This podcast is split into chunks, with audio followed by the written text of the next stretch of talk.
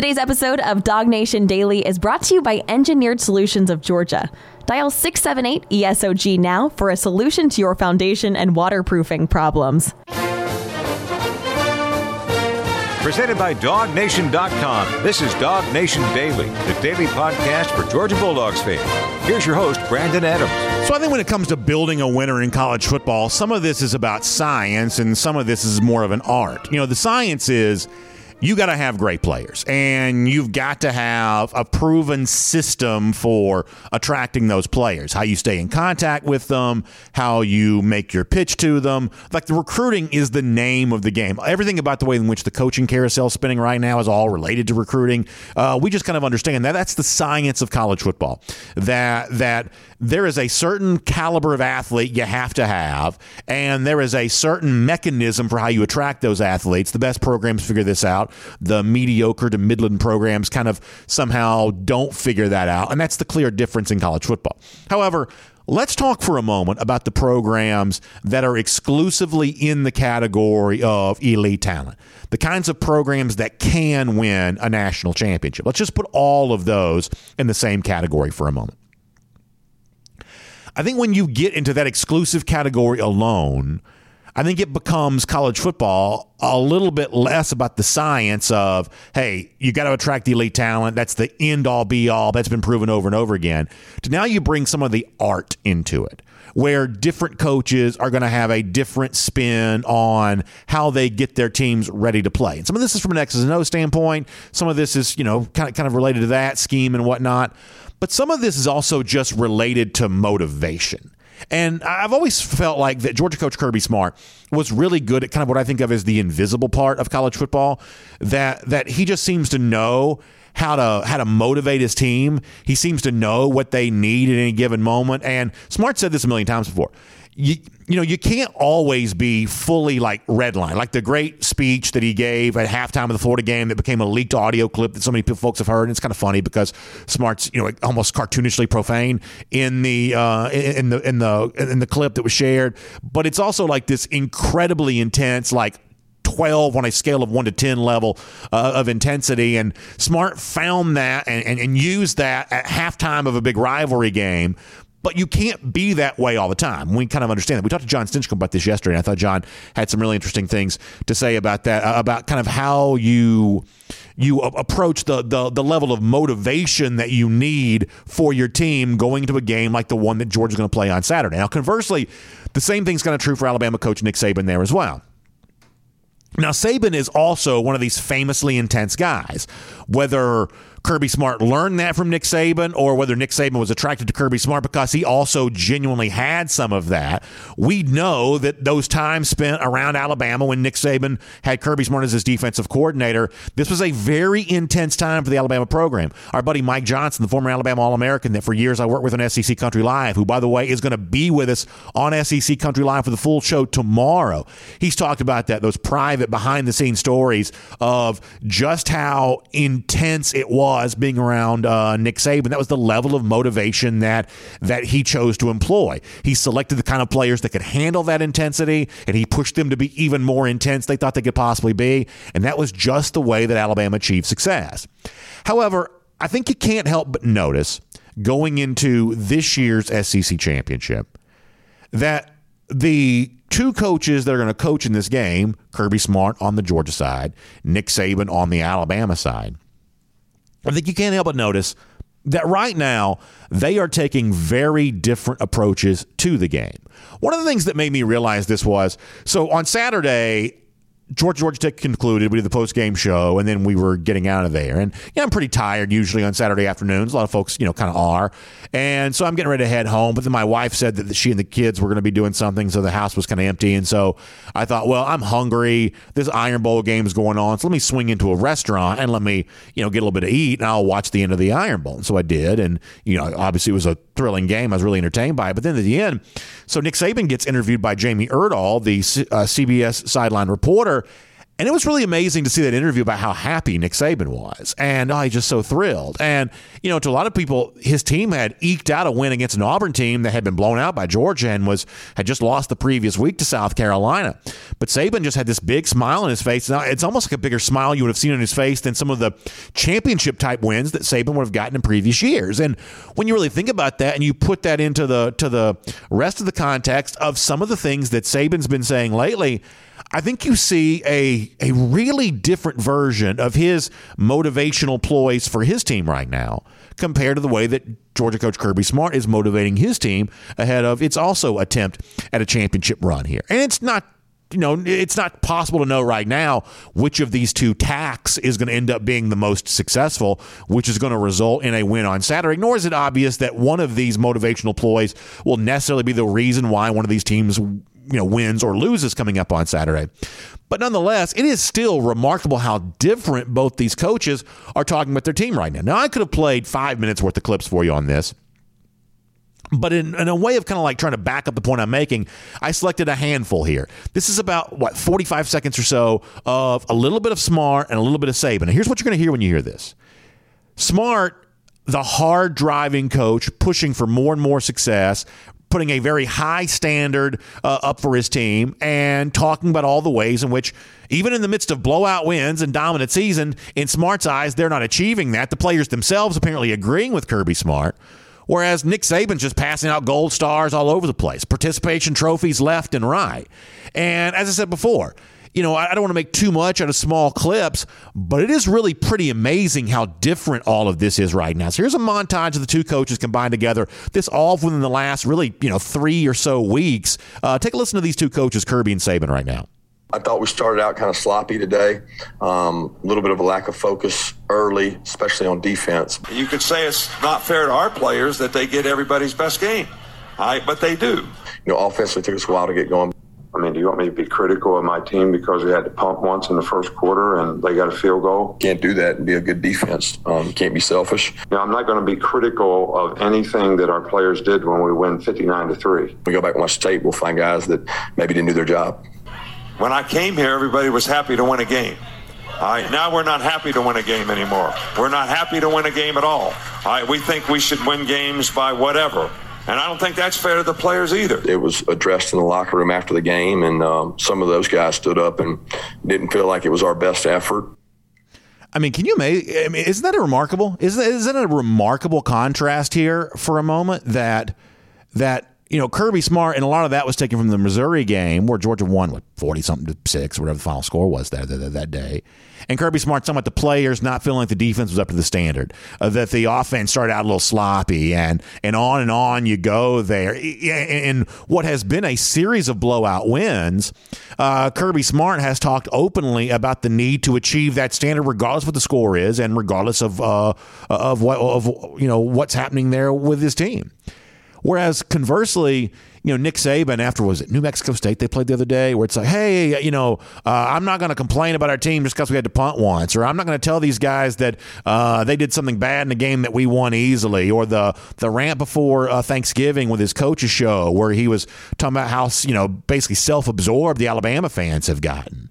I mean, I think that's really interesting, and I think to the person that doesn't follow college football all that closely, I think one of the things you might take from that is well, maybe Nick Saban really likes his team right now. Maybe Kirby Smart's trying to trying to you know push his team e- even harder. But the folks who are really paying close attention to this, I think, know the opposite is true. I think Kirby Smart is having a blast coaching his team right now. I think that Kirby Smart is enjoying every minute of this. You know, Smart really is like Saban, and that they are process oriented people. They're not results oriented people, that they really do enjoy the day to day grind. And there's so many moments during this season where, where Kirby has talked openly about the way in which the leaders are setting the standard and, and you know, just things like that that lead you to believe that he really is enjoying all of this, that everything he's asking this team to do, they are responding to it immediately and they are pushing them themselves to be, uh, from an intrinsic standpoint, as good as Smart wants them to be as a kind of an exterior form of motivation. It seems pretty obvious that this team is in sync with all of that. What Kirby wants from them, what the players want from themselves, and it's easier to imagine the players, the coaches themselves are very much enjoying this right now. But doesn't Nick Saban sort of sound a little bit more detached? And listen, this is not my way of saying, and this just goes to show you that, that it's going to be easy for Georgia on Saturday in the SEC championship. We'll talk more about that in a moment. That that no, I don't quite think it's necessarily going to be easy no matter what. But one of the reasons why a lot of Georgia fans do feel confident going into Saturday, one of the reasons why a lot of Georgia fans do believe that this is the year in which Georgia gets over that Alabama hump and goes on its way towards winning a national championship is the level of resignation they kind of hear in Nick Saban's voice there. You know, this is a team that's just simply not responding to his message very well the the the way in which we've seen in the past, you know, Alabama kind of plays that September game sometimes a little closer than it's supposed to be. Nick Saban flips out about that and they go on this big run. That never happened this year. You know, we talked about this back when Alabama played Florida. I said, listen, this is around the spot every year when Alabama plays a game a little closer than it's supposed to be. Would not surprise me if the Florida game was that. Well, guess what it was? But what did surprise me was in the aftermath of that, on the heels of that, there was no flip of the switch. I mean, look at the common, common opponents here. Look at the way in which Alabama played Florida closely. Georgia blew them out. Alabama played Arkansas closely. Georgia shut them out. Uh, you know, the Auburn game, the, uh, the other example of that. The Tennessee game was a little bit of a wash, you know, there for both sides. But the point here is, is that way in which that, that Kirby Smart has seen his team respond to the high standard that he wants to set for the program. I think Nick Saban knows this Alabama team is just simply not capable of doing that. And so he's turned his attention to being like the most positive version of himself he can possibly be. And is there a chance that works on Saturday, making them relaxed, telling them to go out there and have fun and just enjoy it and not take it too seriously or whatever it is he's saying? Yeah, there's a chance that probably works. I mean, you know, that, that's a motivational ploy that could work. Taking a team that's, you know, a little substandard compared to Alabama's past and just telling them to relax and make the most of the moment, there's a chance that works. But this is not the way Nick Saban wants to coach. This is not the kind of team he wants to coach. We said this yesterday that Nick Saban made a lot of deals to get the explosive offense he's enjoyed the last couple of years. There is no free lunch in life. That when you get better in one area, you are taking focus away from another area, and there's going to be some erosion there. So yeah, Nick uh, Nick Saban's had the great wide receivers, he had the great quarterback play, he's had all of that, he's had the explosive offense. But there is a trade off for that. Somehow, some way, every team that's tried this, every team that's moved in that direction, has seen a loss of physicality. They've seen a loss of that intense edge for the program. And Alabama doesn't have it. They don't have it in the offensive line right now, don't have it in the running game, don't have it in the defense. And so all of a sudden now, when you want to push your team to go out there and finally dominate an opponent, this Alabama team hasn't been capable of doing that. So, as I said before, I, I, don't know what it means for Saturday's game. I think it's still tough for Georgia against Alabama, but there's a reason that Georgia fans are confident. It's the way both these coaches are talking about their teams that adds to that confidence. Kirby feels good enough about his team that he can push them harder and harder and harder, even when they're blowing teams out, because he thinks they can handle it. Nick Saban also talks to his team the way in which he thinks they can handle it there as well. And the fact that he's kind of gone a little soft, the fact that he's kind of gotten a little bit of a kinder version of himself here late in his career, I think that tells you what he thinks Alabama can handle. And that is also, I believe, a clue for how this game's going to turn out on Saturday. My name's Brandon Adams, and this is Dog Nation Daily, the daily podcast for Georgia Bulldogs fans. Hello to you, and thanks for being with us no matter how you get to us today. And a big thanks to our friends at Engineered Solutions of Georgia for making this show possible. It's 945 for our first and 15, which starts on DogNation.com or the Dog Nation app or on video at 10, Facebook, YouTube, Twitter, Twitch, all those video platforms, radio, noon, Athens Sports Radio 960, The Ref, podcast, and all the various podcast players, the Apple Player, Spotify, all those terrific uh, podcast platforms there as well. Just really appreciate you being a part of it today. And as we said before, it would not be possible. This great studio, these technological things that allow us to reach so many people. We couldn't do it without our friends at ESOG, Engineered Solutions of Georgia, the ones you turn to for your foundation and waterproofing issues. And listen, as a homeowner, those are serious things to consider because it's the kind of thing that when you see that first sign of damage, you know that there's even more damage potentially on the horizon there. And that's why I invite you to check out Engineered Solutions of uh, Georgia today. First of all, they're proud partners of UGA, and it's always fun to do business with those that support the dogs. We encourage you to do that. But also, they've been longtime friends of ours here at Dog Nation Daily there as well. And certainly, I want to offer a sincere thanks to all of you that support folks like ESOG that help us keep the lights on here around Dog Nation Daily there too. And the other thing about ESOG is these are smart people, solutions based company when it comes to problems you may have with your foundation waterproofing. You know, Engineered Solutions Georgia has two full time engineers on staff. So they understand how all of this stuff potentially impacts the structural integrity of your home. So make a smart decision. Reach out to my friends at Engineered Solutions of Georgia. They've made it very easy for you to do so. Simply dial this number, 678 ESOG now. That's right, dial 678 ESOG now, and that'll get you in touch with Engineered Solutions of Georgia. We've got a lot to do today on the program. Let me also make you aware of this. We're just a couple of days away from the big chase for the championship event taking place at the Marlow's in Brookhaven at 6 p.m. on Thursday. This is going to be a huge event because it's our first time back at Marlow's Tavern in quite some time. Uh, Jeff Sentell's going to be there. Connor Riley's going to be there. Our buddy John Stinchcomb is going to be there. I'm going to be there, but most importantly, you have a chance to be there as well. So we invite you to do that. 6 p.m. Marlow's in Brookhaven. Uh, we're going to have great chef-inspired food, all the delicious, uh, you know, craft cocktails and all the things like that that they're making for you. Our friends at Classic City Lager are going to be on hand there as well. So that's going to be flowing there on Thursday night. It's just going to be a great time. We'll do kind of an off-air meet and greet Q and A where you know we'll talk about some of the inside stuff for the SEC championship, some recruiting stuff going on there as well. And then obviously we'll be live broadcast there too, which you can be a part of. And we're certainly glad to have you with us as we do that. So it all goes down Marlow's in Brookhaven on Thursday, 6 p.m. Marlow's in Brookhaven on uh, Thursday. You can check out marlowstavern.com for more information, uh, including uh, how you can be there. But Marlow's in Brookhaven on Thursday, 6 p.m. for all of that. All right. So it's Connor Riley coming up. We'll do a Kroger Fresh Take with him. We'll talk a lot more about uh, everything in the lead up to the SEC championship. Big, big day coming up for the Dogs on Saturday. It's a game that, admittedly, I'm you know I feel good about uh, on the Georgia side of this, and I am a Georgia fan. I do the show from the perspective of a Georgia fan, but I guess there is one thing that I'm going to stop short of saying. In fact, I want to make that the subject of around the doghouse, presented today by Georgia's own credit union. Before we get to Connor Riley here in a moment, so here is the way that sports media works. And this is true for like, you know, podcast, streaming, internet, old school media, you know, kind of whatever you want to get to.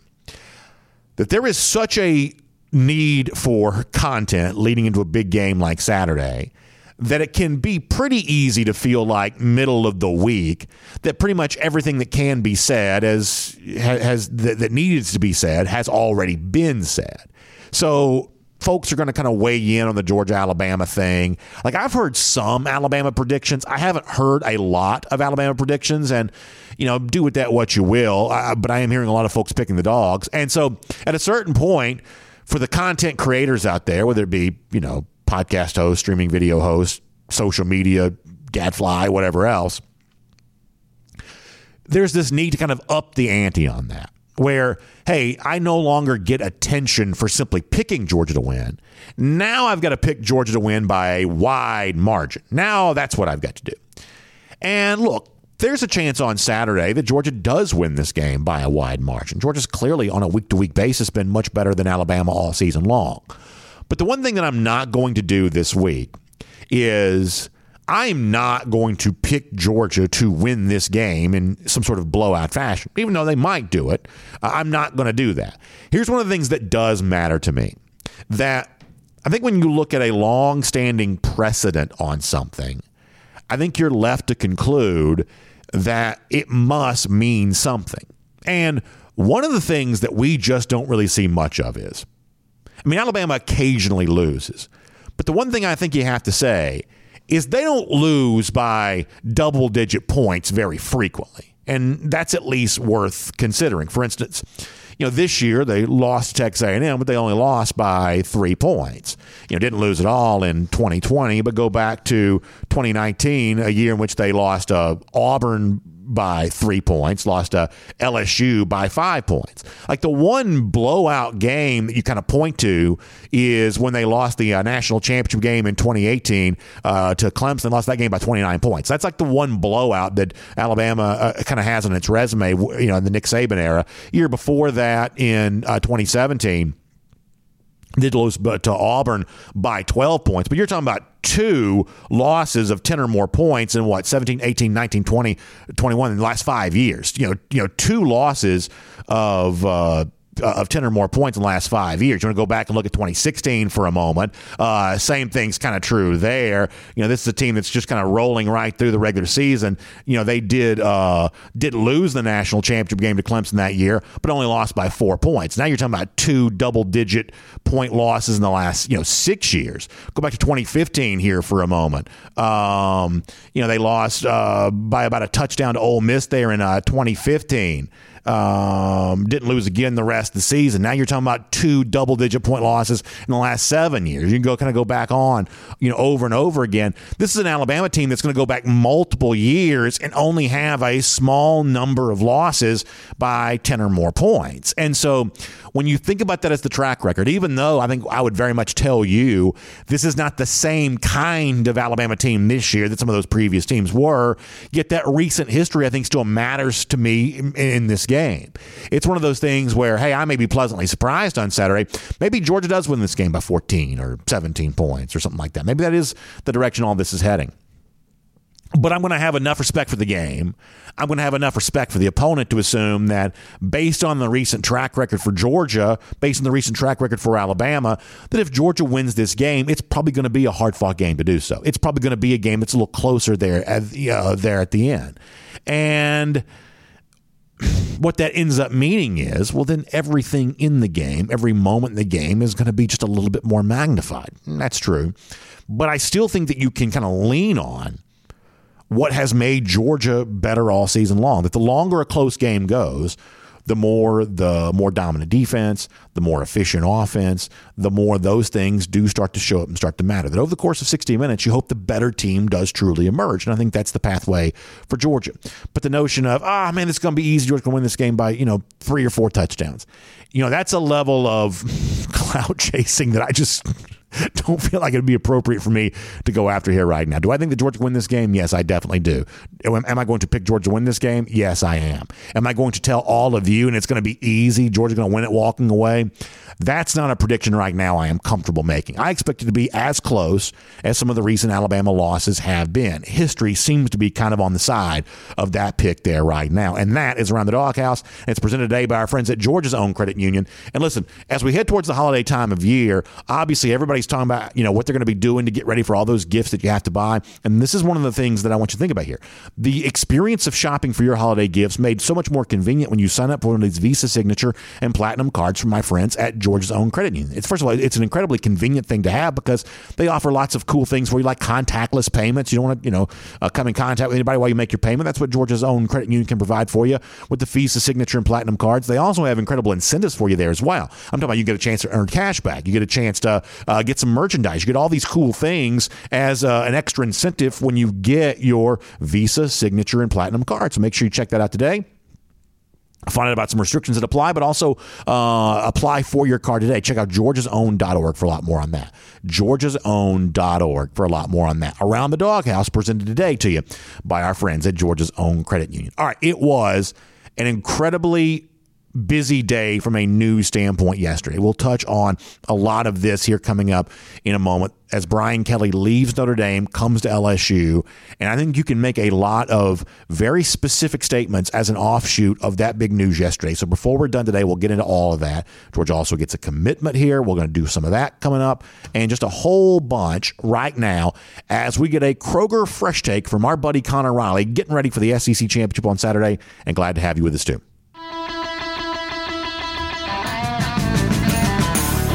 And across the SEC or wherever the recruiting trail may lead, here's a DogNation.com insider. All right, Kroger Fresh Take with Connor Riley here today. And I know Connor's got a lot to say as we get ready for the uh, SEC Championship coming up on Saturday. And I, I guess, Connor, let me begin with you where I just was a moment ago. Alabama's lost some games. Uh, every team eventually will. But Alabama doesn't lose – in, in, in blowout fashion very frequently. They don't lose in double digit fashion very frequently. So for the Georgia fan who wants to be, you know, really confident on Saturday, I don't know that I can kind of meet him there on that. I expect Georgia to win, but I also expect it to be a, a hard fought game. And I expect if Alabama does lose on Saturday, it looks like what most of their losses have looked like over the last half decade plus. Do you agree with that? I'd love to meet the Georgia fan that doesn't that that is so confident in in this team that they don't see them losing to Alabama, just given the past history within these two teams. Well, hold on. Let me stop you right there for a second. Um, you don't sense a great deal of confidence among Georgia fans right now? The Georgia fans I talk to don't. They just Really? want to win. The one uh, that's all that matters. It doesn't matter what the score is. The the, uh, the the people that I know and I talk to, whether they win by hundred or win by one, as long as they beat Alabama on Saturday, it's going to be a great day. I, Go ahead, go ahead, your show. I guess what I'm saying here about this is is I think that there are some people that have determined that the clear advantages that Georgia has enjoyed all season long are uh, in comparison to Alabama are going to really bubble up. And I just don't necessarily think that necessarily works its way out to the kind of thing where you know we're uh, popping you know champagne bottles and smoking cigars there in the fourth quarter. My guess is Georgia has to fight for the full 60 in order to get the win based on what you've seen, because you, you talk about past Alabama teams, what have you seen from this Alabama team that gives you the belief that this Alabama team is capable of keeping it close against this Georgia team? it's two names. It's uh, the quarterback and it's Will Anderson. I, I think that when you have, you know, what I'm going to call superstar level players, I think they can bridge a lot of gaps. And if you want to start comparing the 22 guys going to be on the field the most, I think that Georgia has a huge advantage in almost every single one of those side by side comparisons. But if I have a guy like Anderson, I have great respect for him. If I've got a quarterback like Young, I've got uh, a lot of respect for him there too. And if I'm thinking about how Alabama can do what it needs to do to give itself a chance to win this game in the final five minutes, then to me, it's about Anderson, it's about Young, and maybe you can add Jameson Williams into that there as well, uh, and you probably should. But but it's it's that issue right there. It's it's what you do with Anderson, preventing him from sacking quarterbacks or even affecting quarterbacks. Uh, what you do to to prevent a lot of Bryce Young quarterback runs and creating those opportunities for deep throws to a guy like Jameson Williams. That to me is the very simple recipe for Alabama keeps this game close enough so they can make a play to win it late. Do you know how many Power Five teams have given up more sacks than Georgia has this year? Uh, how many? Zero. Yeah. They are second in the country. Only Army has given up fewer sacks, and they throw the ball a whole lot less. Uh, you know, obviously, Jamaree Salyer's status is worth watching in this game. But I've also been impressed with what I've seen from Broderick Jones, and I think Broderick Jones is the type of player that you go out and get as a recruit to play and have him ready to go in these type of games. He's gone on the road and played against Auburn. He's gone on the road and started against Tennessee. So sure, Will Anderson is good, but I'd argue that what Will Anderson does well plays well into Broderick Jones' strength as a blocker, specifically as a pass blocker there, and. I think, and I wrote about it this morning. I think the Georgia tight ends are going to have a really big game on Saturday, both attacking vertically those linebackers and safeties for Alabama, but also in their abilities as blockers. John Fitzpatrick is a name to know this week. Obviously, Brock Bowers, we understand what he can do as a pass catcher, but Darnell Washington is going to be asked to help out in the blocking game this week, and I think they can help slow that Alabama pass rush there. As far as Alabama on the offensive side, do you know how many healthy running backs Alabama has right now? Yeah, it's like it's like one right now, one. right? Yeah, It is one, and, and that's a guy that's been injured a lot. and Trey Sanders is that running back. So if you want to uh, go back and look at that Clemson game, if you just want to try and throw the ball 40 times a game on offense, that's going to make things really, really difficult. We even saw that a week ago when you know Alabama had to throw the ball 51 times to win in that game, and they only had 10 points at the end of regulation there. So that's not a recipe for success. And if you look back at those past Alabama Georgia games.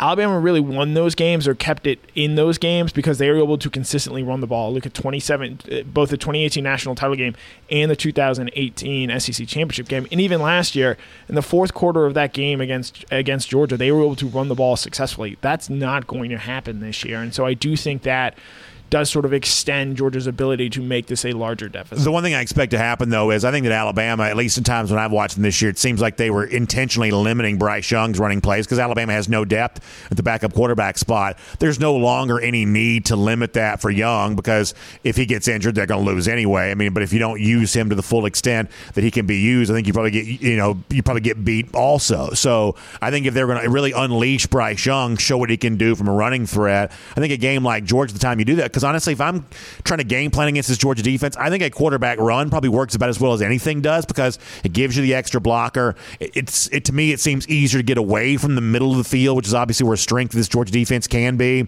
especially when the big guy is in there. Um, so if I'm, you know kind of imagining my own game plan against this Georgia defense. I think a quarterback run, maybe even setting up the occasional deep throw with that, that's probably what I would do there. And I'm guessing that maybe Bryce Young's Alabama's best running back on Saturday. But Bryce Young is not a big guy, and if they're going to try and move him and use him in a quarterback run situation, are we sure we want him doing that when you have guys like Channing Tindall, Nakobe Dean, Nolan Smith, Travon Walker chasing him down and adding hits?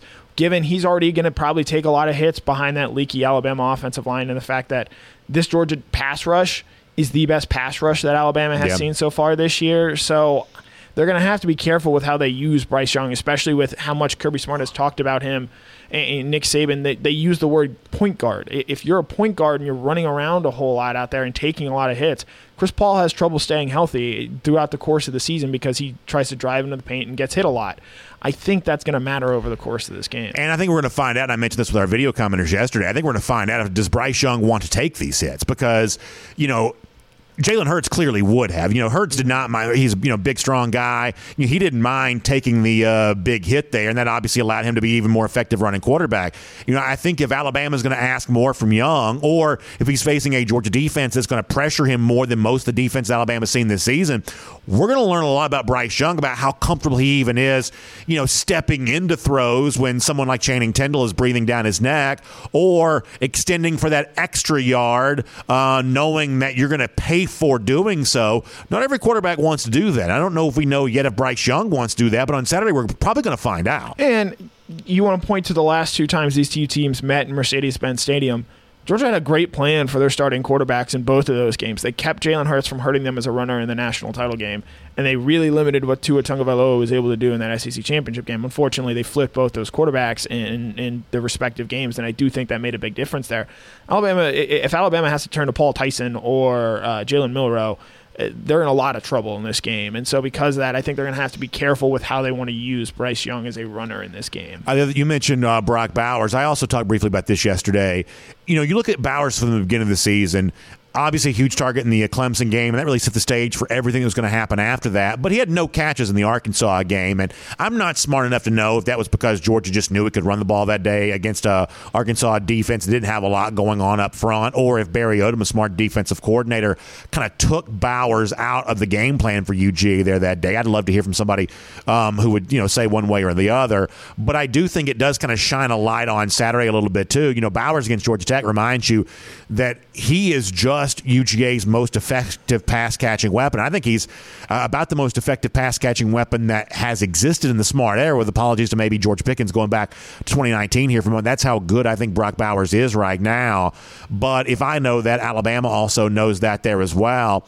And can Georgia still get the ball to Bowers on Saturday if that's what Alabama tries to key and take away? We always talk about playing left handed, right handed, doing something that makes you uncomfortable. Can Georgia find a way to get the ball to Bowers? Or does it have a counterpunch in mind if Alabama does try to eliminate him as a weapon? Yeah, as far as the Arkansas game, Georgia only had 11 pass attempts in that game, and they were up 21 nothing at the end of the first quarter. They didn't need to throw the ball a whole lot there in that game. And if Alabama's going to play the same coverage that Arkansas did, Georgia's going to be content to run the ball for five yards of carry and sort of salt the game away that way. I do think this passing offense, I mean, this is the healthiest this wide receiver group has looked all season. And you've got a number of different options. Jermaine Burton was a guy they targeted a lot last year when they played at Alabama. And while he didn't have a great game in particular, he did find some success there that day. I look for him to be a guy that is going to have an impact on this game. I'm glad McConkey, especially with the injury to Kearis Jackson, I think Ladd McConkey is a guy who can take advantage of Alabama there in the middle of the field. That seems to be where this weakness is with this Alabama secondary.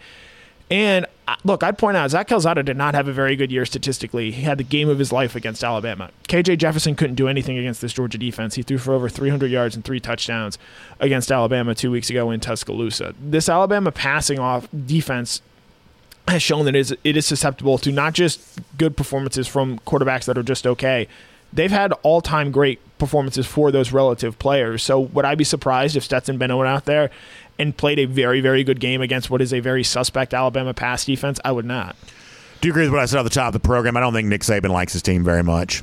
I think he's learning. I, I, think he knows he doesn't have the same quality of team in recent years and is trying to perhaps enjoy this and enjoy the smaller victories a little bit more than some of the you know past Alabama teams where he knows it's national championship or, or not there for Alabama. I, I think he knows, hey, you know, it's still worth celebrating the you know, getting to an SEC championship game, getting through the regular season 11 and 1. And I think maybe he even recognizes a little bit the destruction that he has waylaid to college football by solely so focusing on uh, SEC cha- or national championships in that fact. I think the way that the SEC is now, where Ed Orgeron gets fired not even two years after winning a national title, where Dan Mullen is out less than 12 months after winning the SEC East, maybe he recognizes that that's not, and he's a the I think the single biggest reason why those two men are no longer employed at LSU in Florida, that that kind of mindset, having it all the time, is incredibly toxic. And I think that even stems from the rant he sort of went on last week on his uh, coach's call in show that if you're like that all the time, it can be so draining and exhausting when you don't happen to have the best team in the country, which I think we can say Georgia is this season. So maybe he's changing up his tactics and the way he is viewing things going forward. By comparison, I think that Kirby Smart is loving coaching this team. I think there are a lot of examples of that. Uh, I think that he sees them responding to everything thing that he's pushed them to do. And I also think he sees a team that really it's one of the reasons why we've, we've done the hashtag JD NYC thing so much because you know Davis stands as the embodiment of all this but it's a team that has totally, I would say, bought into the team concept and they've bought into the idea. I mean, Smart said this what last week. The strength of the team is the team. Uh, that's not hollow words in this particular case. I, I, believe that it's true, and it's one of the things that I've been pushing Georgia fans to notice right now. There is so much with this team. Those of us that care about Georgia football, there's so much with this team that we're not privy to. But body language oftentimes is not going to lie to you. When you see the body language around Smart, the guy who is privy to it all, who is behind closed doors, you should take his lead on this. And you should, as a fan, try to have as much fun with this team as Smart himself seems to be having. Because I can promise you, it is not always this way. You coach long enough, you're going to have teams you like and have teams you don't. Has Smart had teams in the past that maybe he didn't like? I, I don't know. I'll, I'll, reserve judgment on, on, saying that publicly.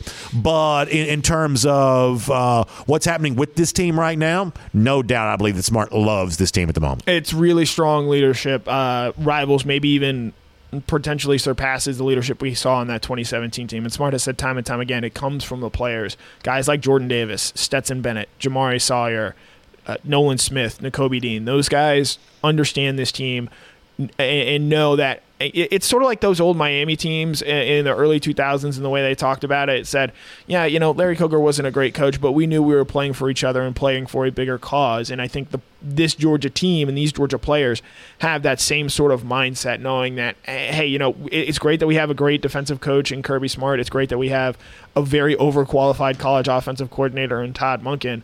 But we know at the end of the day, we're the ones out there making plays. We're the ones holding everyone else accountable. And if we do our jobs, it mitigates what these coaches have to do, and that's going to make winning on Saturdays a lot, lot easier. And here's the other thing I think you got to mention here, and I'll try to be succinct about this, is that I think that small differences can make a big impact. Like a lot of people look at Georgia right now and say, oh, well, this is the same version of Georgia we've become used to seeing under Kirby Smart. You know, really good on defense, good enough on offense, and that's the recipe that Georgia's going to try to use here. But what you miss by that is is how much the defense actually evolved in the last couple of years. You know, Georgia now is the kind of aggressive defense. You know, going over 40 plus sacks against Georgia Tech on Saturday. That's after 12 games, more sacks they've ever had, including a 15 game season back in uh, 2017. Similarly on offense, you know, you can say, well, this is still a team more led by defense and its offense, and that's probably true. But Georgia's also knocking the door about 40 points per game that it's averaging right now. That's a small improvement over over recent years that I think speaks to offensive growth to go along with a more impactful defense. That the overall sketch caricature of Georgia football is still somewhat similar. Really good on defense, good enough offensively, but it's way better defensively even than it was a couple of years ago, and its magnitude's better offensively than it was there uh, as well. The profile looks the same but the specific details on both sides of the ball are so improved. I don't know that the person that doesn't live and die with Georgia football, I don't know if they're quite so aware of just how true that really is. Yeah, I've got a story coming on Thursday just about how much how different this Georgia team is from the last time they were in the SEC championship game and they lost by 27 LSU. And granted, that LSU team, one of the great teams of all time, I, I feel comfortable saying that. But this Georgia team is so much more modern and playing a much more 2020 style football style of football than say those 2017, 2018, and 2019 teams were, which are playing. And the game of college football has changed so much in that time. You need to be able to pressure the quarterback. The only teams that have more sacks this season are Oklahoma State, Pitt, and Alabama. And, two of those, three of those top four teams are all contending for playoffs.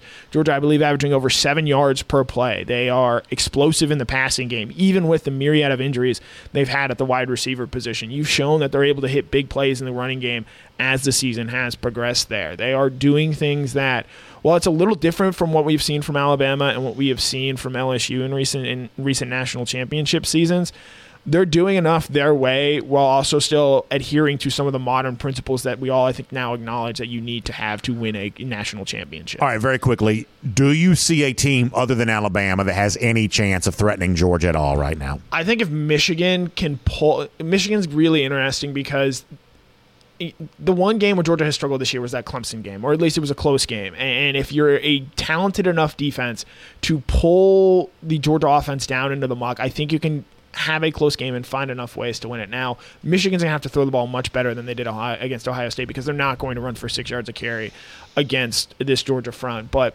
Cincinnati doesn't scare me. Oklahoma State, I, I watched all of that Bedlam game. It, it, it's great that they won it. If that Oklahoma team was more serious, and maybe if Yeah. Lincoln Riley didn't have his mind elsewhere during that game, Oklahoma probably should have won that game. They also got jobbed by the officials a little bit too. Yeah, and, and and at the same point in time, that offense scored zero points in the second half of that game. Mm-hmm. Uh, Notre Dame. I mean, I don't even I don't even know how you have them as a playoff team at this point, just given what Brian Kelly just Right, did. right. I, I, you know, so I'll also add this to what you're saying. I had at one point thought, uh, you know, the, the tough game for Georgia that's out there is Ohio State. Now the Buckeyes are seemingly eliminated. But watching what Michigan did to Ohio State, and I realized it was on the road and in the snow, I realized that. But all of a sudden now I'm starting to rethink would have Ohio State even been a tough game for Georgia, given the fact that Michigan beat them doing a lot of the same things that Georgia would have done. Exactly, and so you saw the pressures that they had in that game. I think Michigan, it'd be an interesting sort of style of fight, but at the same point in time, there's not a team as talented as Alabama eh, among those other three playoff contenders at this point in time. All right, let's do a couple things here very, very quick. It's our Kroger Fresh Take with Connor Riley here right now. I want to kind of bounce through uh, some of this with you for a moment. So, Georgia does get a commitment yesterday. I don't want to lose sight of this. Sean Washington, defensive lineman out of the state of Louisiana. It's a name that's been kind of on the, I guess, horizon here for a little while. You got any thoughts on Georgia adding uh, this guy to the fold? Yeah, Georgia dipping back into New Orleans, dipping back into Louisiana. I'm going to be really interested to see how Georgia continues to recruit the state of Louisiana because they've done a pretty good job of that in recent seasons and obviously have guys that have ties to that area Cortez Hankton, Scott Cochran. But Florida hiring Billy Napier is going to make, I think, Florida more of a factor in the state of Louisiana. And then today, uh, or last night today, it gets officially announced today. Brian Kelly getting hired at, at LSU. I'm going to be really interested to see how that does because actually, sneakily, you know, for all we say Notre Dame isn't, they were a top five recruiting team in this 2022 recruiting cycle. They were starting to get more, maybe not necessarily the top 100 guys, but guys in that 100 to 200 range that are still really good Yeah. players and more often than not develop into good players. You think of a guy like a Brock Bowers, a Channing Tyndall in that range. So I am going to be really interested to see how they go out and continue to recruit that. Defensive line is pretty clearly an issue that Georgia has targeted and really gone after in this cycle.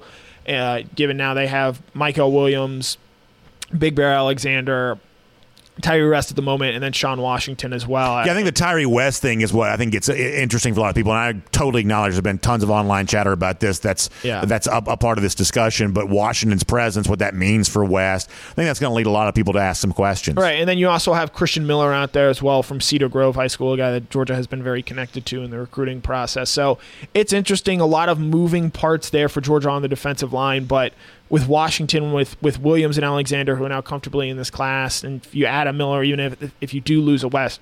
That's an awesome signing class for Tray Scott. Who, even though they For stand sure. to lose a lot on the defensive line this year, that's about as good a job you can do as reload. And one more quick thing on this, and I mean this as sincerely as one can. Even though Georgia like recruits in the deepest waters of them all, there's not a Georgia fan left anymore that will flinch when this team signs a three-star prospect. But because so many of them have turned out to be Yep. so good, uh, whether it be the receiver guys or you know obviously Jordan Davis, maybe the highest e- example of this at all. That if if Georgia's targeting a guy, that really is all you need to know. And I know that, that kind of thing has been used as propaganda before. Of oh, the coaches really like this guy. You know, like I realize that's like the lamest message board propaganda you've ever heard in your life. But in the case of Georgia, it really has turned out to be true more often than not. Right, you look at some of those guys. Adonai Mitchell contributed early. Jordan Davis and Eric Stokes were both contributing early in their times at Georgia. Ladd McConkey uh, this season as well. There, so it's not just that they're identifying these guys and their long-term developments. A lot of these guys have shown they're able to play right now and play right away. Another a, a name I want to throw out there that's having a really great season, and you got a chance to see him earlier this year. Cole Spear. You Yeah. know, that guy is a player. He's got a good body size. It, it would not, and while I know Georgia wants fans, they want the four stars, they want the high five star guys out there. I think with what you've seen from this Georgia passing offense and what they've been able to get out of lower ranked guys, I think you have to trust what they see and what they evaluate in wide receivers. I don't mind telling you that my thought about Spear would have been way different at one point in time in, in the past. I'm just going to be completely honest with you about that. I probably wouldn't have thought much about him one way or another, but because Georgia has had success with somewhat, you know, below the you know the highest level of recruit guys like that have performed on the program, I was more willing to consider him. And when I saw him play in person for Calhoun earlier this year, I mean, this is a really really good athlete. He runs really well. You could absolutely see him fitting in in the SEC. If Georgia's targeting a guy like this, he can probably play regardless what the recruiting ranking would say about that. That's a really good name to mention a conversation like that. By the way, it's our, our Kroger Fresh Take with Connor Riley here right now, and Kroger is excited to offer Boost, which offers you more savings, more benefits, and a new level of membership with our friends at Kroger. You can enjoy free grocery uh, delivery, twice the fuel points, and special offers there as well. It's as little as $59 a year, so check out Kroger.com slash boost to enroll today. That website, once again, Kroger.com slash boost, and you can enroll today. I'm going to talk more about this in a moment, Connor, but I'll give you a chance to weigh in on the big news from yesterday, capping off what might be the craziest week we've ever seen in college football, and I don't say that lightly. Uh, Brian Kelly taking what we assume is going to be a gigantic contract to leave Notre Dame to go to LSU. What do you make of all of this? Yeah, 10 years, $95 million is what has been uh, put out by LSU. Incentives are going to push that end up over $100 million. And going back and reading some of the recent comments and, and, picking through it, Brian Kelly was talking a lot about money, about figures, about wanting to improve facilities. And so my sort of reading of the green here is that, and Kelly, you know, for everyone who wants to bash Notre Dame, Notre Dame has been one of the more dependable programs of the past in the college football playoff era. They are a, a Georgia win and either a Michigan, Cincinnati, or, Bay, or uh, Oklahoma State loss from theoretically getting back into the playoff for a third time he's done everything but win a national championship. And I think he senses that LSU, hey, their last three head coaches have won a national championship. You know, I, I, can go there, and that's a place I can contend. And he's shown he's able to recruit well enough there to do so. Obviously, it sucks that he may have very well just cost Notre Dame a chance at the college football playoff because I don't know how the committee would feel about putting in a Notre Dame team with an interim coach in there. But Notre Dame, it sounded like Kelly wasn't getting the assurances. They stopped saying yes. And one of the things that I think you really have to credit Georgia for is that when Kirby Smart came in, they have had an open checkbook and they have said yes to everything. And to win in the modern college football era, more so than players, more so than recruits, more so than coaches, you need an administration that is committed to saying yes and getting you everything you need to win. And I think maybe Brian Kelly had sort of felt that he wasn't getting that at Notre Dame any longer and felt that LSU has shown time and time again they are willing to do just that. Yeah, Connor, it's fascinating stuff. And I, I mean, listen, as an SEC fan, it's fun to watch all of this. And as a Georgia fan, it's kind of fun to know that you're not really a part of that hysteria right now, but it's entertaining nonetheless. We appreciate you being here as part of our Kroger Fresh Take here today and look forward to reading, as you said, a lot more good stuff coming at uh, dawgnation.com. And we'll see you Thursday. Chase the championship live at the Marlow's in Brookhaven. That's going to be fun too. Yep, looking forward to it. As always, a pleasure, BA. Let's take a look around the rest of the league. This is SEC Through. Yeah, so we're going to talk a lot about the Brian Kelly situation. There are a lot of offshoots about that as we go cruising around the SEC, courtesy of Royal Caribbean. In fact, let me remind you, with our friends at Royal Caribbean, you know, the cruise, Dog Nation Cruise, is on sale right now. So, went on sale for the first time yesterday. Independence of the Seas, leaving out of Port Canaveral. April 25th is the sale date. Going to be checking out Nassau, Perfect Day, Coco Cay. As I said before, the great ship, which is uh, Independence of the Seas. This is going to be an incredible time. And obviously, for something this big, this much fun, uh, the time to kind of get ready for that is right now. So, on sale. Your uh, cruise vacations on sale right now. Just go to dawgnation.com and right there at the top, there's a link that you can use to get to where you need to go for this. We really encourage you to go ahead and get all this booked right now. I'm going to be there. Mike Griffith's going to be there. Jeff Sentell's going to be there. The possibility of special guests are going to be there. We're going to have special Dog Nation only events for it. But the cruise itself is just going to be amazing. Independence of the Seas, Nassau, Bahamas, Perfect Day, Coco Cay. You've heard me talk a lot about that this is going to be the biggest thing the Dog Nation's ever done. We wanted to do that here for the upcoming year, and we get a chance to do this. So please check out dawgnation.com. Many of you have already said you plan on being there with us for that. I can't wait to just kind of relax and then finally enjoy a little bit of vacation. The fall is always so tough and challenging. I love every minute of it, but you burn the candle at both ends. So when it's over with, you need some sort of relaxation, you need some sort of rest, you need some sort of vacation to recharge the batteries. And the fact we get to all do that together on Independence of the Seas with our friends at Royal Caribbean makes that even better. So make sure you check that out today. So there is a lot to be said about Brian Kelly going to, to uh, LSU. And I'm going to try to work my way through all of this here for a moment right now. Um, let's start with this. Do I think this is a good hire for LSU? I do. And let me, let me tell you why. And Connor Riley kind of mentioned this a moment ago. Like, there is a clear level of achievement that uh, that that Notre Dame's not going to be able to achieve. Notre Dame's not going to be able to win a national championship, and there's a level of recruit that Notre Dame can't quite get.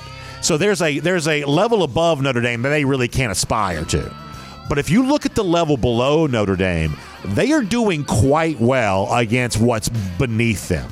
You know, they got a long winning streak against unranked teams. Now you may roll your eyes at that, but honestly, it's hard to go a long time without getting unbeaten. Notre Dame, for the most part, has been able to do that. The teams they lose to, yeah, when they face a you know a Georgia or even a Cincinnati this year, team like that, yeah, they they lose those games.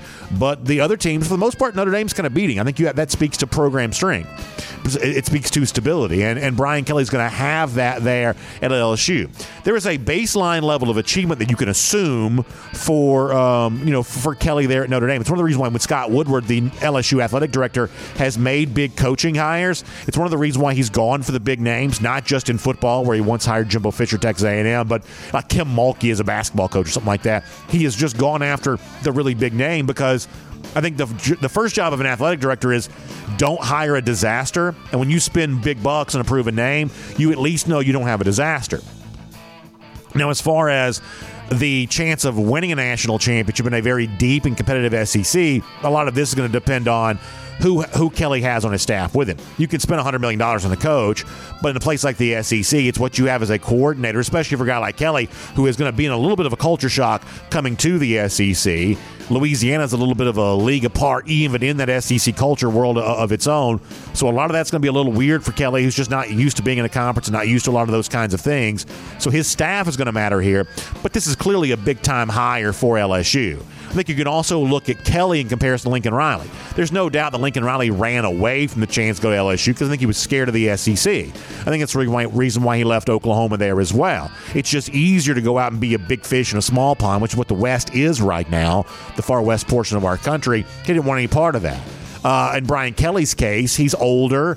He's near the end of his career anyway, so why not go to the biggest possible place you can go, most possible resources you can deploy, and try to win a national championship? I think it speaks to something that Kelly has in him that, that Lincoln Riley just doesn't have, and I think it's it's fair to point out that Lincoln Riley ran from the chance to play the sport at the highest level, and Brian Kelly did not do that. The other point that I've kind of made here is, you know, Florida hires Billy Napier and it's just completely been engulfed by this news. Whether it be initially Lincoln Riley taking the USC job or now Brian Kelly coming into the SEC. And if you're a Florida fan, deep down, you have to know that your program just doesn't play at this level. Whether they didn't want to spend the kind of money that would be required to bring in a Lincoln Riley or, or Brian Kelly, or they couldn't attract that kind of name right now. Or how about the fact of this? You know, Brian Kelly leaves Notre Dame to go to LSU right now, even though that Notre Dame's got a chance to make the college football playoff. He still turned tail and run. Florida couldn't even get Billy Napier to leave Louisiana before the Sun Belt Championship game. I mean, that's the difference in the programs right now. LSU not only swung big, got the big coach, but they took him away from a chase for the college football playoff. Florida can't even convince Napier to leave the Sun Belt title game. That's a remarkable difference right now. Now, a few other things I want to say about this. It's obviously a little disappointing that, in the very least, Kelly's leaving before the playoff.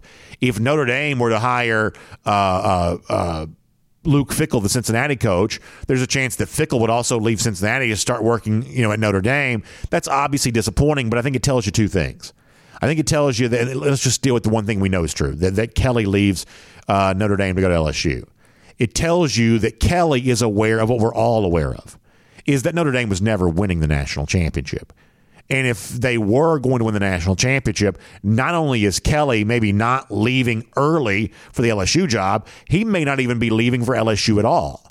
this just sort of speaks to the theater that exists around the college football playoff that the sport pretends that there are teams alive for a national championship that aren't truly alive for the national title, and they are given these token playoff spots at the expense of the SEC, and more than once that's probably been at the expense of Georgia. But in reality, those are not legitimate national championship contenders. And every time we see Notre Dame matched up in a college football playoff situation against a team that is going to win the national title, Notre Dame gets embarrassed every single time. That's just factually true. Brian Kelly knows it. That's why he's leaving. But here's the other thing that's going to get brought up, or at least I think it should be brought up. I haven't heard anyone else say this as of yet. All of this is motivated by the early signing period. We can change that. In other words, if the early signing period is creating this situation where the postseason is devalued because if you're moving to a new job, you can't afford to finish your old job, then we ought to look closely and say, well, is the early signing period really working out for college football? And I'm not saying this reason alone is enough to change it, but this reason may be enough of a reason to consider is the early signing period working out for anybody? I mean, is it? Do the are the players themselves happier because of this? Because the way this was initially sold was the guys that don't want the recruiting drama can go ahead and sign in December and we'll leave February for all the guys that do want that. But for the most part, the recruiting drama has just been moved up to December. We've taken what used to happen in February. For the most part, now all of that happens in December. So the initial plan of the early signing period hasn't quite worked out the way that it was supposed to. And if it's creating this scenario now where there's panic when you have to hire a new coach, then maybe we ought to consider the early signing period. And like, you know, eh, I guess I'll kind of finish with this on this point. Everyone's going to make a big deal about all oh, the money these coaches make and you know the way in which they're moving around from jobs and you know eh, this, this kind of creates that same there's there are these radical forces that exist within the world of college football. A lot of this is in the media, and this just makes them very uncomfortable. But the fact of the matter is, there are a group of coaches at the highest end of the sport, the hierarchy, the top end of that hierarchy, and they are just worth a lot of money. Their presence changes the fortunes of a college football program the way that an individual player just can't do. We do live in the NIL, NIL era now. You know, players do have a chance to make money off their name, image, and likeness, but one player is not worth the same thing that the top coach is worth. That may not seem fair and it may not be pleasant to, to acknowledge, but it is true that when you hire a great coach, he is worth almost whatever money you could pay to get him to come to your job. He has a chance to um, to change the fortunes of the program that much. They don't all work out, but but when they do, they work out to a uh, really high level. Let me also, I guess, say this real quickly. Um, so Mike Bobo is also out at Auburn. That's a story worth watching. Offensive coordinator gone from there. And, you know, I'll mention this that uh, Jadon Haselwood, the former UJ commit, obviously a name we've talked about a gazillion times. He is now in the transfer portal. Don't know what this means. I'd be certainly very curious to see. He's obviously a big time player, and like a lot of big time players in Oklahoma now looking for a new home. So we'll certainly file that away, and we'll be paying very, very close attention to that. And for now, we'll make that your SE see through. Also, here on Dog Nation Daily, let me give a couple shout outs uh, here for a moment. Hope all of you are uh, doing really well on the program today. I told you about our friends at Classic City Lager a little earlier. Uh, don't forget, they're going to be with us this Thursday at Marlow's in Brookhaven. So if you've been waiting to try some Classic City Lager here with us at Marlow's in Brookhaven on Thursday, get a chance to do that. You'll find out what I've been saying. It's a lager style beer, but there's no sacrifice in flavor. This is a craft style lager. It's great, great stuff. It's from our friends at Creature Comforts Brewing Company. I love Athens. I love Creature Comforts because it reminds me of Athens, but you don't have to be in Athens to get some Creature Comforts Brewing Company, some Classic City Lager. You can get that with us um, at Marlow's in Brookhaven there on Thursday or wherever you're doing your shopping. It's available in six and 12 pack cans. You can pick yourself up some Classic City Lager today, and know you'll enjoy that. Let me also talk about my friends at Marco's Pizza here for a moment there, too. How about a great deal from them right now? A large bundle of a one topping pizza, a pizza bowl, cheesy bread, all just $21.99. That's great savings on Marco's Pizza. It's also great flavor uh, there as well perfect crust, baked golden brown every time, three melted cheeses on top, those old world authentic toppings on top of that there as well. We love the great taste of Marco's Pizza around here, and you will love it there too. Find out that bundle that includes a large one topping pizza, pizza bowl, cheesy bread, just $21.99, Marco's app or marcos.com for a lot more on all of that.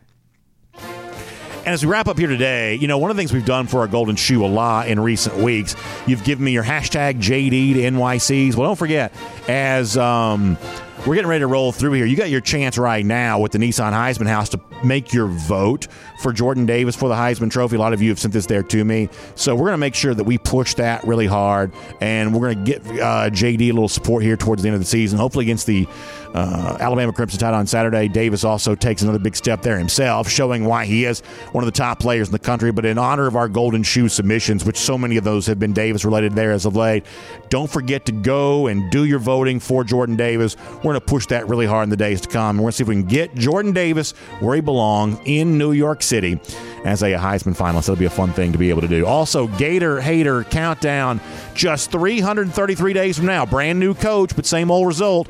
Dogs on top in Jacksonville. We'll see you tomorrow. Dog Nation Daily, presented by Engineered Solutions of Georgia. And on the podcast, I'm now at the RS Andrews Podcast Cool Down. We'll take your comments here, dawgnation.com, and on Twitter as we talk about everything going on with UGA. Adam Culpepper wrote in on Twitter about whether Georgia would choose Miami or Dallas as its playoff location, assuming it's the one seed and has the opportunity to do that. And one of the things that's been kind of kicked around a pretty good bit is the fact that from a distance standpoint, Miami and Dallas aren't very different. You know, Miami's farther away than you might realize, way down there in the southern tip of Florida. And, you know, Dallas, you know, pretty reasonable plane flight trying to get there. So it's not one of those things where you would, like in 2017, when you know New Orleans and and Pasadena were the two choices. As fun as the Rose Bowl was, it's a lot farther away from from Athens than than New Orleans would have been had Georgia had the choice there at that you know particular time. So the the Dallas Miami thing, it's not obvious who which location Georgia would want to go to at least at face value. Obviously, if you're playing like a Big 12 champion in Dallas, you might not want to do that. There aren't tons of Oklahoma State fans, to be honest with you, so that might not be as much of a consideration this time around. Like the one thing that did come to my mind on this, though, so the players would definitely rather be in Miami for a million reasons. And so the thing you're left to consider is, well, is that a reason you definitely would want to be in Miami or a reason you definitely would not want to be in Miami? Like in LA, for the Rose Bowl, the way that worked was is for the first few nights, the players for the most part, I think, were on their own. Georgia was, was in kind of one of those downtown LA hotels, and players had a lot of free time there in the evening.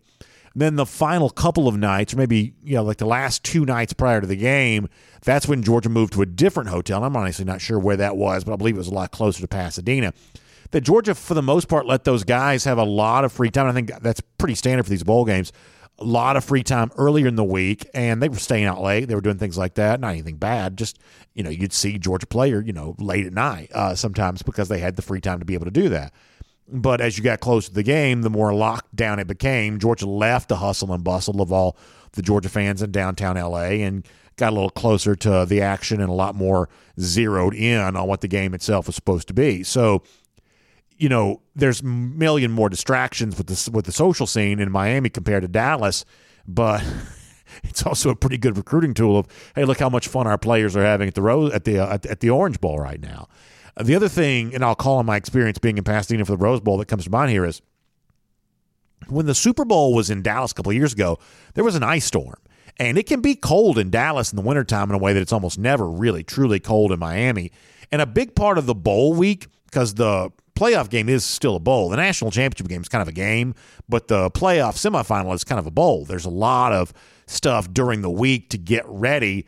You know, a lot of obligations. You know, some of it's fun, some of it's media related, but but there's a lot of obligations to get ready for all that kind of stuff.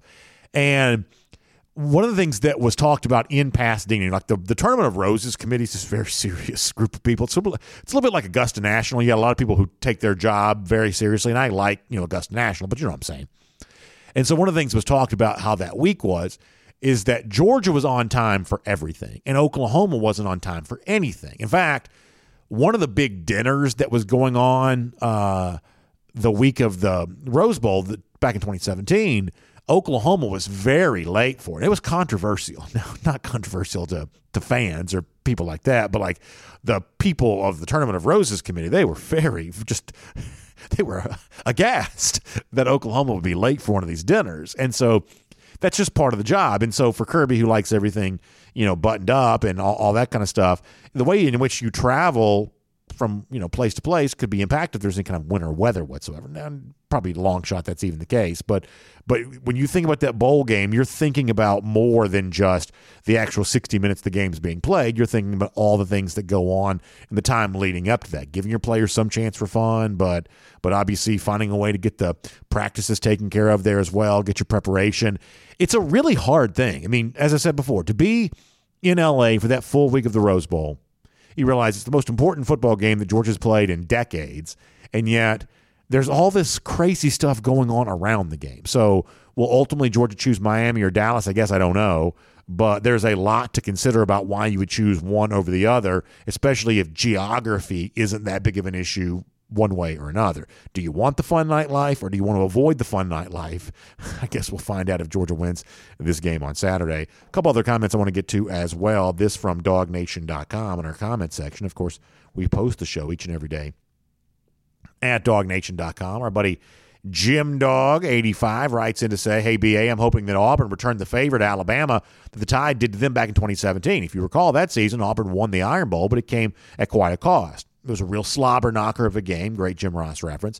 And the Tigers came out of it with their running back injured and their whole team tired and bruised. He says earlier that season, the Tigers had beaten Georgia soundly at Auburn, with Gus famously being caught on camera talking about beating the dog uh, uh, squeeze out of us. He says, however, it was uh, a different story once we got to Atlanta. Auburn was not the same team that had beaten us only a few weeks before after the emotional victory over the Tide. While close at first, the Dogs went on to win the SEC championship game with Swift uh, breaking a late touchdown to, to seal the game. That's an interesting comparison that that Auburn did get beat up pretty bad in that Iron Bowl that it won in 2017. Earned the right to play Georgia because of that, but you know lost Kerryon Johnson and lost you know lost, at least in terms of being fully healthy. And maybe they did return the favor to Alabama for that this past week. It kind of reminds me. So in 1991, the Braves won the National League West because the final series of the season, the hated rival of the Los Angeles Dodgers, the San Francisco Giants, beat them in a series to knock them out of the postseason. And then in 1993, when the Braves won 104 games, the Giants won 103 games, but the Braves won the division that year, sweeping Colorado in the final weekend of the season, while the Dodgers returned the favor to San Francisco of knocking them out of the postseason. So twice in three years, same result, different team each time. Giants beat the Dodgers, Braves benefited. Two years later, Dodgers beat the Giants. Once again, Braves benefited. So maybe you'd have some situation kind of like that for those of you who are old enough to remember those early 90s Braves teams. But, it, I mean, there's no question that if just at simple face value, Alabama having to play tough games late in the season is a disadvantage compared to Georgia, who did not have to do the same thing. There's just no question about that. Also, in yesterday's show, we talked about the fact that it seems to me that Nick Saban would rather be coaching Georgia on Saturday than coaching Alabama. And uh, D. Davis uh, 0777 writes in to say, It's funny that you say that about Saban wishing he was coaching this defense on Saturday. I was watching the Iron Bowl with my family Saturday. My mom, who's a UGA fan but remarried to a lifelong Bama fan, said in overtime, Where is this Alabama defense they had a few years ago? I responded that Kirby packed it up and took it to Athens. That's a great line. Uh, his mom's reply, she said, You can be uh, uh, sure that Saban's going to be missing uh, Kirby this week. Yeah, I think that's pretty uh, well said. Your mom, a wise lady there on that. And I think that is part of the subplot of this game that it is fairly obvious that what used to exist in Alabama from a defensive standpoint does now exist in Athens. And obviously, Georgia's hopeful to utilize that to its advantage to win this game there on Saturday. Great comments, a part of our R.S. Andrews podcast, Cool Down. Appreciate you sharing them with us. Of course, you can find R.S. Andrews online, rsandrews.com, for your air conditioning, heating, plumbing, and electric needs. We appreciate you being here on DawgNation Daily, presented by Engineered Solutions of Georgia as well, and we'll look forward to seeing you back here again tomorrow.